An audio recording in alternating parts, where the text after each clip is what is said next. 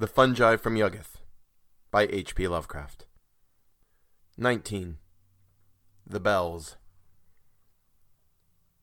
Year after year I heard that faint, far ringing of deep toned bells on the black midnight wind. Peals from no steeple I could ever find, but strange as if across some great void winging, peals from no steeple I could ever find, but strange as if across some great void winging. I searched my dreams and memories for a clue and thought of all the chimes my visions carried, of quiet Innsmouth where the white gulls tarried around an ancient spire that once I knew. Always perplexed, I heard those far notes falling, till one March night the bleak rain, splashing cold, beckoned me back through gateways of recalling to elder towers where the mad clappers tolled.